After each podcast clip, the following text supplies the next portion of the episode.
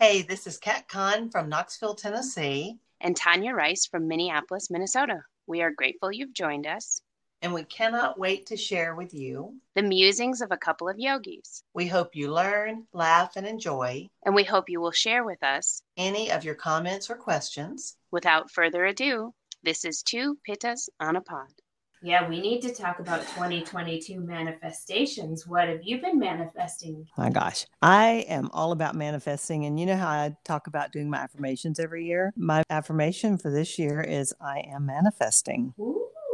So that is my affirmation for this year. But I am loving this 21 day manifestation challenge that you and I are doing. I am digging it too. I was commenting to myself earlier, self. Kat would be so proud of you how many pages you filled up in this journal since you met Kat. and so I was just kind of laughing because I was like, I need to buy a new journal. This will be officially the first time I've filled a journal cover. wow, cover. that's awesome. Usually I'm like halfway through a journal and then I give up on it and then I find it again and I toss it. This is the first time I've actually kept it covered yeah. to cover. That's pretty impressive. I'm I'm actually kind of proud of it. Yeah, I'm you like, need to at- keep them. I know. I'm gonna. And now Are I kind of regret having thrown away all those half-filled ones. I know. You know what I did? I gave my daughter all of my half filled ones and and paid her to type them all up and put them in a Word document for me. Wow, fun. Just something like that. You've got two kids or three kids. One of them might do that for you. I suppose. But so anyway, I was thinking in our manifesting that Mhm. you and I need to make some really big plans for two pittas on a pod.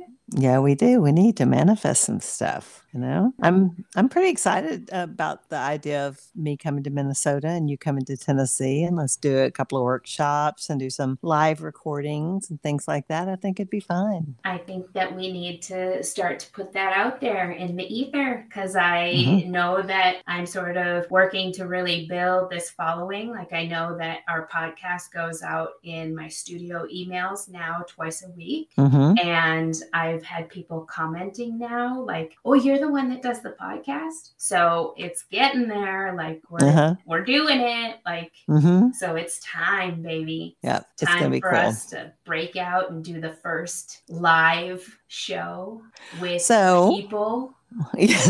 so, any of our listeners listening to this episode, do you want to be on our live show with us? Yeah, Yeah, I know. tell us. Let us Email know. Yeah, Uh-huh. for sure. All right. So, what are we actually going to talk about today as a topic? Well, today we're talking about feng shui. And feng mm-hmm. shui, yeah, I know. Feng shui is kind of like yoga for your home. Feng shui is fun shit. That's what that Yeah, it is. when I was reading a blog post by Tisha Morris, who's a big feng shui person, she's been on a lot of shows, and she said that yoga was her gateway drug into the healing arts. And I thought that was hysterical. And because of yoga, it led her to feng shui, and that became like her career. And so she said she realized that what she was helping people with in yoga was the same thing that would help people with in their workspaces and their home. And I thought that is so friggin' amazing. Yeah. Oh, I dig it. So I would like uh, going along with that whole gateway drug yoga being the gateway. I, it, it's, it's, she's kind of not wrong. Like I feel like I was doing a lot of things mostly well, but I think it wasn't until I hit the yoga mat that I started to do most things really well. Mhm. Like I started to see that shift in my life, and maybe it came with some maturity too. But I'm gonna just say it's all yoga. Yeah. But but with Well, that, you know, I I feel like I was introduced to energy medicine, Reiki. Then I was introduced to feng shui. But in all of that, I was introduced to minimalism. Like I mean, just things started to shift in my life. Like right, Mm-hmm, exactly. And you know, when you think about the correlation between yoga and feng shui, the goal for both is kind of the same. You remove blocks to improve the energy flow. Tight hips is the clutter. Stiff joints, and this is stuff from Tish Morris's. Um, this is not me being fabulous, but she said that stiff joints is like a bad furniture arrangement. And I thought that is so that is so awesome. I love that. that is so. That is really a great way to put it. Mhm. And I think like a good heart opener is a chair facing the door, welcoming the Mhm. people that walk through it, you know? Exactly. So I, I just love that because I'm like, Mhm. I, ever since I have, you know, kind of started my investigation into feng shui, like it's not just an analysis of my own home, but now when I walk into other people's homes or other people's offices or other people's spaces, I'm like, uh, hmm, we're turned the wrong way. Like, you know, like, like you did my desk. Yeah. Yeah. but but like even like just teaching in Mm. other people's studios, they're like, well, we always normally stand here, and I'm like, okay, but I'm gonna go over here. yeah. Mm-hmm. yeah, and so Yeah. you know, but I think that people start to realize, and they're like, oh, oh, like right, hmm they Yeah, start to get it. exactly. hmm And I think, you know, it, it also helped when I had um, a Reiki master come into my studio and do her blessing. A lot of the things she told me about the arrangements. And she's like, do this and turn this. And, and like, I didn't even know at the time she was speaking just on an energy level. She wasn't Mhm. really speaking the terms of feng shui, but it was quite literally the same things. right. And I was like, wow, that's so cool. That's pretty awesome. Well, you know, when people come to yoga, they come because what? To, well, first, maybe to get a better butt or to get strong arms, to improve their flexibility, to increase their strength, to decrease their stress, to relax more, to enhance their meditation, or even figure out what the heck meditation is. Maybe just to have a place where they're still and they feel at calm and at peace. So that a lot of times they come for those kind of reasons. But with feng shui, it's kind of the same thing. You're wanting to promote peace. You're wanting to allow your body to be more flexible in your workspace. You want to um, allow your body to be still and to be comfortable in the stillness. So feng shui, like yoga, does a lot of that same stuff too. decrease the overwhelming. How many times have Mhm. you been in room in your home, a kitchen where you felt like there was unfinished things and all you do is feel overwhelmed by all of these things you have to do because there's so much like just continually looking at you. Like yeah. hmm So uh, just to, you know, sort of jump into the four basics of feng shui. The four basics of feng shui. One is to protect your back. This means to arrange your furniture so that your back's to walls and that you're facing windows and doors hmm right? So when we are able to face windows and face doors, we are able to see nature and to welcome people, right? Yeah. It offers balance to our first three chakras. hmm One of them. The second one is to minimize sharp edges, points, and corners. Now, most of us have houses with rooms with corners.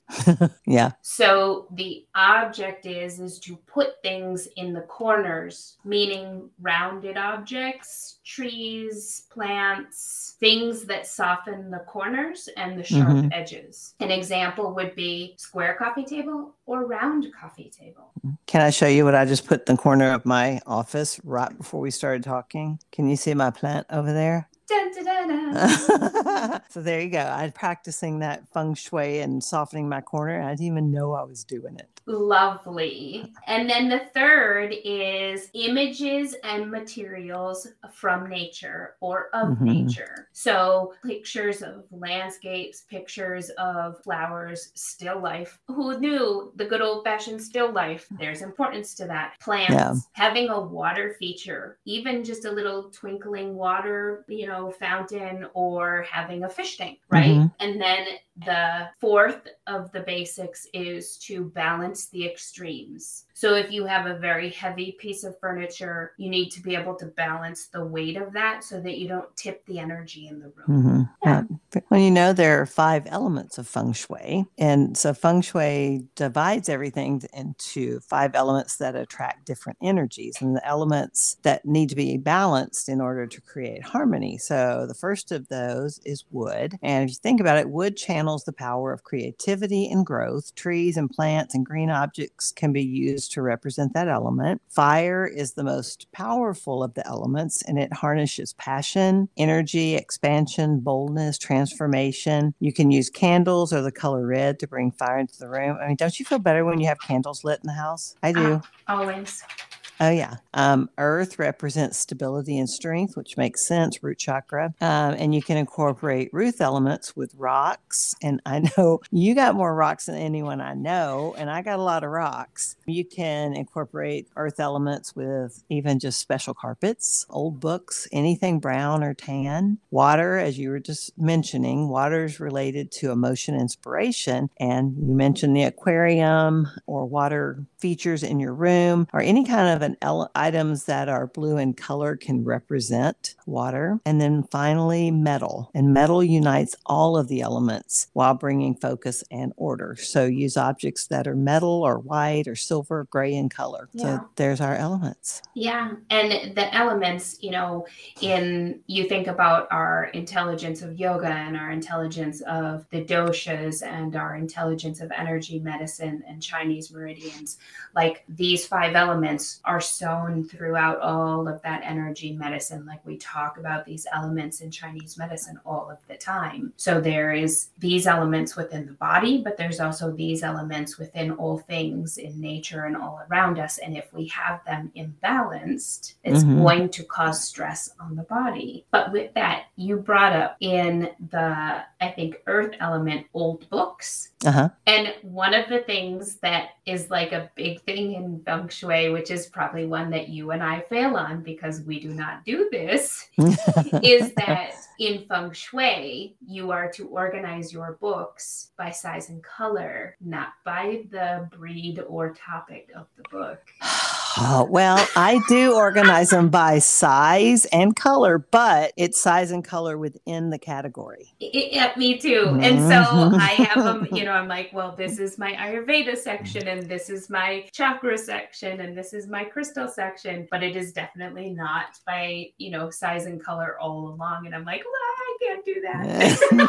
so, what about my closet? Because my closet is set up light to dark in everything. yeah. So, would that be feng shui or would that just be my OCD? Uh, it's both. It's both. It's it's your OCD, but it is very soothing, and I do the same Yeah. in my closet we're. I know. Because we don't have enough stuff to do in our lives. No, Um, no, not at all. Okay. Interestingly enough, when Mhm. it comes to feng shui, Uh huh. in your entries, how many people have mirrors in their entryways? A lot of people do. A lot of people do. And actually, according to feng shui, a mirror in your entryway will push fortune away. I've been wanting to get a mirror for my entryway right in the, my front door on the left. And I found a really lan- pretty landscape picture to put there instead. And I kept going, I really kind of wanted a mirror, but I like the landscape. Wow, who knew? Yeah, don't do it. Like don't do it. Don't be sucked into it. People think that it's going to help build space in their entryway, but it actually causes a different sort of energy flow. So don't do Mhm. it. Don't succumb to it. Yeah. Now, it's not say to say, no. yeah, just say no. It's not to say that you can't have mirrors. Mirrors can be used to add dimensions in rooms, but they should be spaced appropriately. They should never line up with each other. So you see a mirror within a mirror. Mhm. They should always be facing windows to add dimension to the room, but never facing doors and very much never near stairways. Very cool. Good to know. I love mirrors. And you know, I'm trying to think if I even have any in this house. I don't think I do. Besides in bathrooms. I know, just bathrooms. Yeah. I have those- I I actually have one in our bedroom, which is beside our dresser. What's happening with you, Kat? I was like, well, it's good it's beside the, the dresser and not on your ceiling. No. Cat, keep it clean. well, you can edit that part out. I don't think so. I think I got No. Yeah, All right. So, where else do you have mirrors? oh, I do have one here in my office. Like I think about the picture that we got from our Reiki class. Like that's all hanging on that mirror, and so Mhm. I actually use it as like a uh, like a shadow box frame that I have Yeah. everything hanging on that mirror. Mhm. It's to me not used to change the dimension of the room, but Mhm. it is directly across from a window, so it is following the rules. Well, what do you think about this? My, do you remember back long, long, long time ago? My grandma, as I remember, had this mirror that she kept all of her perfume bottles on in her bathroom. And so it's a real pretty mirror. In fact, I didn't show it to you when you're here. So next time you're here, I'll show you. But I found it the other day. It was just stuffed in the back of a closet. And so I brought it out and I put it over on my lower bookcase. And I now have all of my crystals and my rocks on it because my thoughts were that the mirror was going to amplify 100%. the power of it. 100%. I totally agree with that. Okay, good. Well, I was just making that shit up, but I thought, well, makes sense to me. I totally agree with that stuff. 100%. well, I did want to, you know, do you watch HGTV? I do. I love HGTV, and they do talk about feng shui a lot in a lot of the different shows. And so I was just doing a little looking on some ideas for just creating a more feng shui in your bedroom because that's a room that we do spend a lot of our time. We sleep in there, we get ready for the day in there, we do a lot of stuff in our bedrooms. And so you can do all kinds of things, you know, from just choosing certain colors to placing objects in different areas. But some of the best things to do is declutter underneath your bed. So you don't want to store crap under your bed. That's like, you know, our little crap backpack that we carry along with us. You don't want to be sleeping on that crap. And that allows energy to flow freely around you when you sleep if you've got the clutter gone. So, if, but if you have to store stuff under your bed, try to store, store just pillows and blankets or other sleep related items. Um, buy a headboard. In feng shui, a headboard represents stability and support. And I know a lot of people, in fact, even when, when I was real young, as a young adult, I had just a quilt behind the bed,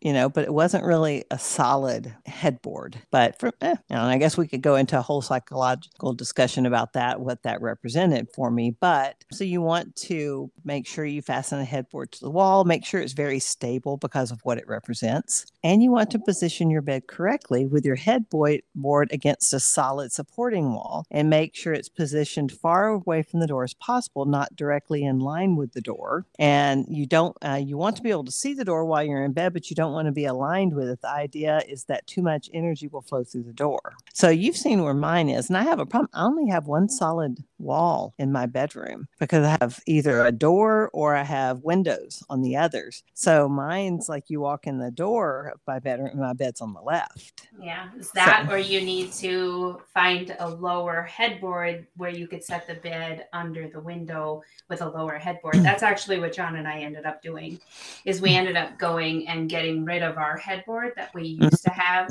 and we ended up going with a headboard that's really only about 12 inches above the top of our bed and it, it does overlap the window but only by a couple of inches so we still get all of the light but so that we're not so that we are facing the door Well, I have a fireplace in the middle of that wall, so I couldn't put a thing. I'd catch on fire. So, so anyway, my, my bed's going to be a little screwed up. So, but at least it's still not, I'm able to see the door, but I'm not really in line with it. So I think eh, it might be okay. Yeah. Um, Um, another thing it suggests is that you, that pairs are harmonizing. So using pairs when placing furniture or objects like, you know, a pair of side tables, or I've got a pair of paintings in the bedroom, matching lamps on top. Those kind of things help. Incorporate the right, right kind of colors. Bedroom colors should be calming. And a rule of thumb is use furniture, bedding, and accessories that are neutral, cool tones. Traditional primary colors such as reds and blues are not usually a real good choice. Um, you can incorporate the colors that represent different elements, but make sure they're not too bright or too overwhelming, which makes sense because you go into your bedroom for peace and calm. So that does make sense. And then use soft lighting, choose inspiring artwork. You could hire a feng shui expert. Call Tanya up. She knows a lot more than I do.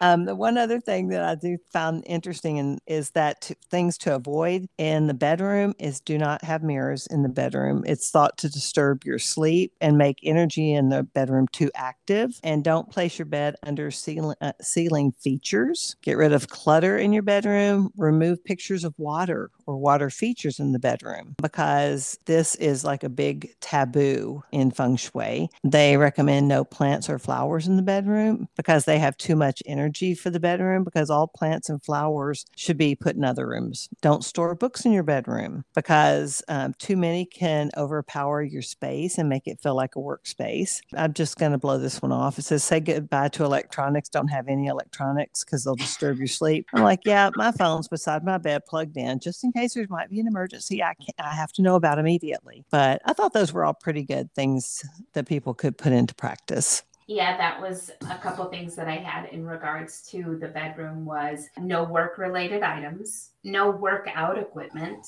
mm-hmm. and no technology. The other thing that it says is out with the old. So if if you've been in a relationship that has been broken, no furniture, no decoration and things from old removing the stuff from your bedroom. It doesn't mean you have to get rid of it entirely. It just means removing it from your bedroom so that you can help yourself heal in the process and also make way for the new phase of your life or the new normal for your life, right? Mm-hmm. One of the other things I wanted to bring up is, you know, a lot of the rules that we're suggesting for bedrooms also apply for office spaces. Mm-hmm. So you think about the same thing, like that your desk and your chair should be turned such that your chair is facing the door. Most people put their desk up against a wall and face a wall, mm-hmm. Mm-hmm. as opposed to we're suggesting put the desk like center of the room and turn it so that you're facing the doorway. And by facing the doorway, that's just more welcoming to whoever's walking in the room. But it also makes you more productive and make you feel more safe, mm-hmm. being able to visibly see the energy as it approaches the door. Mm-hmm. Yeah. The other thing is, ironically, sleeping with your bedroom door open. You should or should not? You should. Okay, I always do. Yeah. Do you keep it? Do you sleep with it open or shut? Yeah, yeah, mm-hmm. yeah. The reason that it is suggested that way is because that too just keeps the energy flowing smoothly. Now, you know, I know there's some people who live in homes where the scenario is is hey, there's other people in the home, and I, you know, I shut my door for privacy, and that all makes sense. Like I yeah. understand that, but if you feel comfortable once you are settled into bed, that you could, you know, have that door even just cracked open so it's mm-hmm. not completely shut and stagnant it will help the continuum of energy flow. And then you know one of the other things that comes up in feng shui as well is the sort of the color palette. And the color palette starts with you know red and orange which is our chakras 1 and 2 which is about appetite right so if you have the colors red and orange in your kitchen they should be balanced with some blues which will help you balance that need to eat like red mm-hmm. and orange create overeating and blue and greens will help you calm that sense. Black should always be offset with white and or with a pop of color. And yellows, of course, always increase the feelings of security and love. And white appeals to cleanliness. I mean, there's a whole color palette out there for feng shui, but I just gave you some basics. I think that's very cool because I never really think about that. Another thing about the yoga and feng shui balance is that feng shui is kind of a balance of yoga and logic. And yoga is a balance of breath and flow. And so they're kind of like cosmic twins that were separated at birth, but they belong together and they mirror each other. And so I think it's it's a, it's something important, especially if you do want to de-stress and declutter and calm your life down. If you don't know, and I don't know a lot about feng shui, I'm just learning. It's a great place if you already have a good yoga practice and you're already doing go- those great things for your body to try, you know, incorporating a few feng shui elements in and see if that can help. And some of the simple things that we're referring to is like, you know, putting some of the clutter away and introducing a plant, an element of nature, a plant, a rock, you know, something that's going to be earthy, mm-hmm. especially if, you know, I hear people say all the time, I'm not a green thumb. You know how many plants there are out there that you only need to water like once a month? Yeah. like you can't go wrong. Mm-hmm. You, you you have a window, put yeah. a plant in it. I promise you it will all be okay. The plant will probably take care of itself, right? Mm-hmm. For the most part. And if you have to, you set a little timer on your phone once, you know, a week. Hey, take a half a glass of water and put it in the plant.